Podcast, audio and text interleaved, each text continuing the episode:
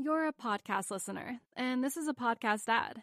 Reach great listeners like yourself with podcast advertising from Libsyn Ads. Choose from hundreds of top podcasts offering host endorsements, or run a reproduced ad like this one across thousands of shows to reach your target audience with Libsyn Ads. Go to libsynads.com now. That's L I B S Y N ads.com.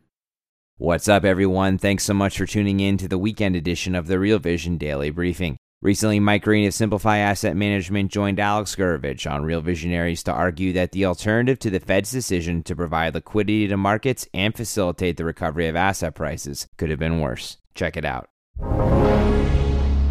Part of the thing that that has been so tr- so apparent in the 2020 market, the 2020 to 2022 market, and we've seen it with everything from you know the ARK funds dynamic to Bitcoin to stock markets and that's this dynamic that flows matter right? Um, in a in an environment and again my arguments around passive play a role here but in an environment in which a disproportionate component of the market effectively doesn't do anything the behavior of those who remains becomes more extreme right? The market becomes more inelastic is is the economic term in terms of its behavior on an increase in supply and demand.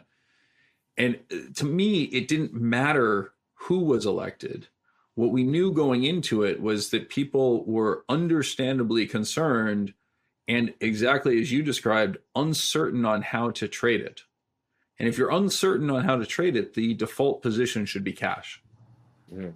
Right. So the minute your default position is cash and you're aware that people are beginning to raise cash, dispute resolution, unless like an asteroid hits the earth sort of thing, like, you know, then I think we can pretty much agree that like that's a worse outcome.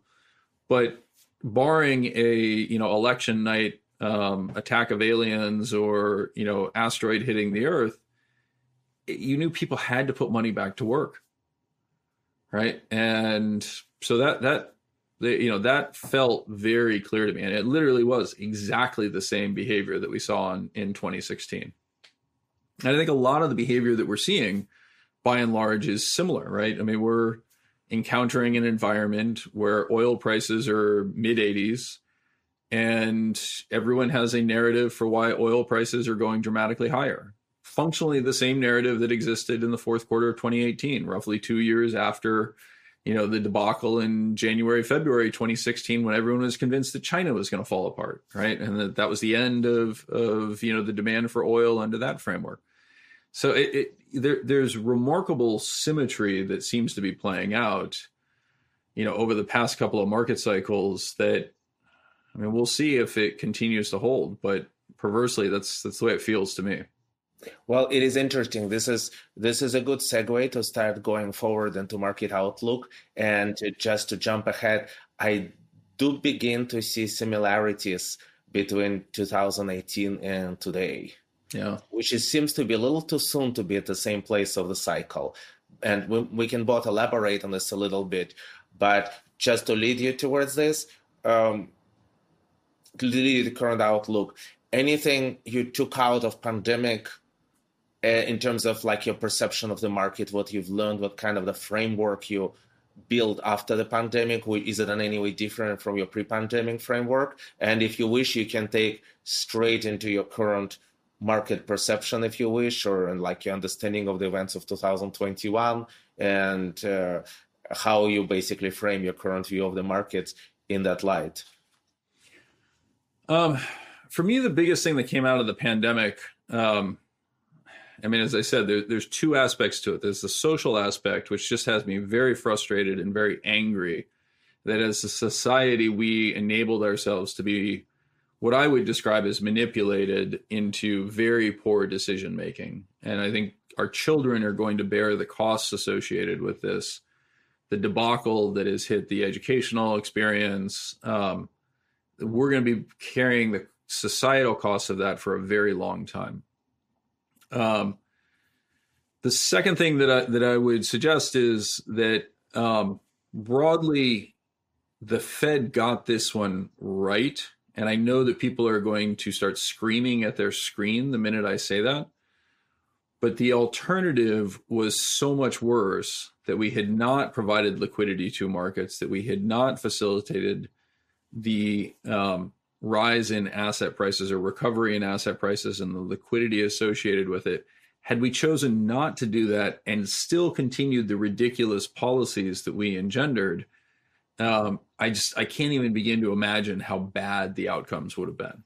Right? I mean, true Great Depression sort of stuff. And perversely, we actually see that in many developing areas around the world. Right? I mean, if you look at areas that didn't have the fiscal flexibility that the United States had, they're running way behind you know germany is experiencing runaway inflation of you know 20 plus percent in producer prices today they're much more closely tied to you know the the dynamic of oil prices because of their industrial exports but nobody has a a perfect solution to events like what's transpired. And so it, it feels to me that from a societal standpoint like we're just really angry about something the fed did that was actually pretty good and we're still trying to reconcile our individual roles in terms of the societal response of locking our kids down, restricting their access to social interaction, um, establishing them, you know, their own fear of their classmates, their friends, themselves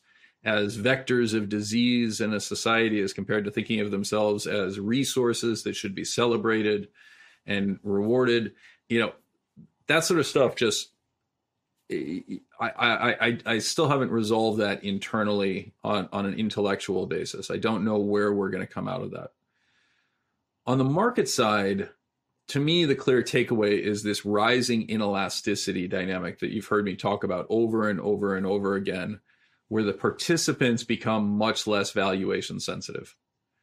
And, you know, if you're not prepared to sell things when prices go higher, and you're not prepared to buy things when prices go lower, then the idea of mean reversion within markets starts to break down. And I would argue we've actually seen this paradoxically on both sides. The rally upwards in commodity oriented names, um, you know, uh, many forms of commodities themselves, um, the behavior of, you know, high tech unprofitable companies that benefited from inflows into strategies like Cathie Wood's ARK, the extraordinary move to, you know, 100 times revenues sort of EV to sales sort of frameworks. And now as that stuff is being sold off, I'm I'm experiencing the exact same dynamics that I saw in the 2000 to 2002 time period where there's just no bid for this stuff right? I mean, you know, somebody made the joke today with Peloton, which is, you know, crashing as they are predictably saying there is no further demand for our bicycles. We have to stop manufacturing bicycles or we're going to build up the mother of all inventory bubbles in Peloton bicycles. And by the way, like everybody else figured out, okay, we can make network connect bicycles as well and let Peloton just sell the software. But that's going to lead to a compression of revenues and everything else.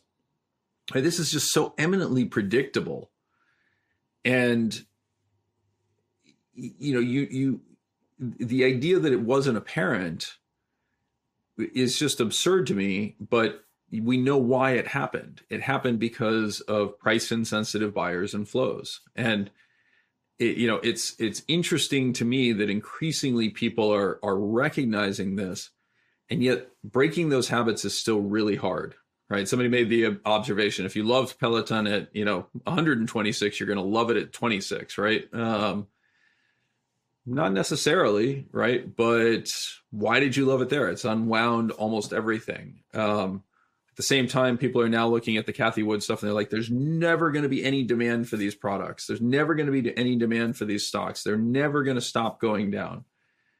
That feels a little lazy. Um, and so, you know, the characteristic of a market that is near all time highs, but has seen a giant number of stocks probing all time, you know, probing lows or facing significant distress. It's an interesting wrinkle that can really only be explained by the, some of the theories I've talked about with flows. Real Vision subscribers can always access this full Real Visionaries episode on our Plus tier over at realvision.com. You're a podcast listener, and this is a podcast ad. Reach great listeners like yourself with podcast advertising from Libsyn Ads. Choose from hundreds of top podcasts offering host endorsements, or run a reproduced ad like this one across thousands of shows to reach your target audience with Libsyn Ads. Go to libsynads.com now. That's L I B S Y N ads.com.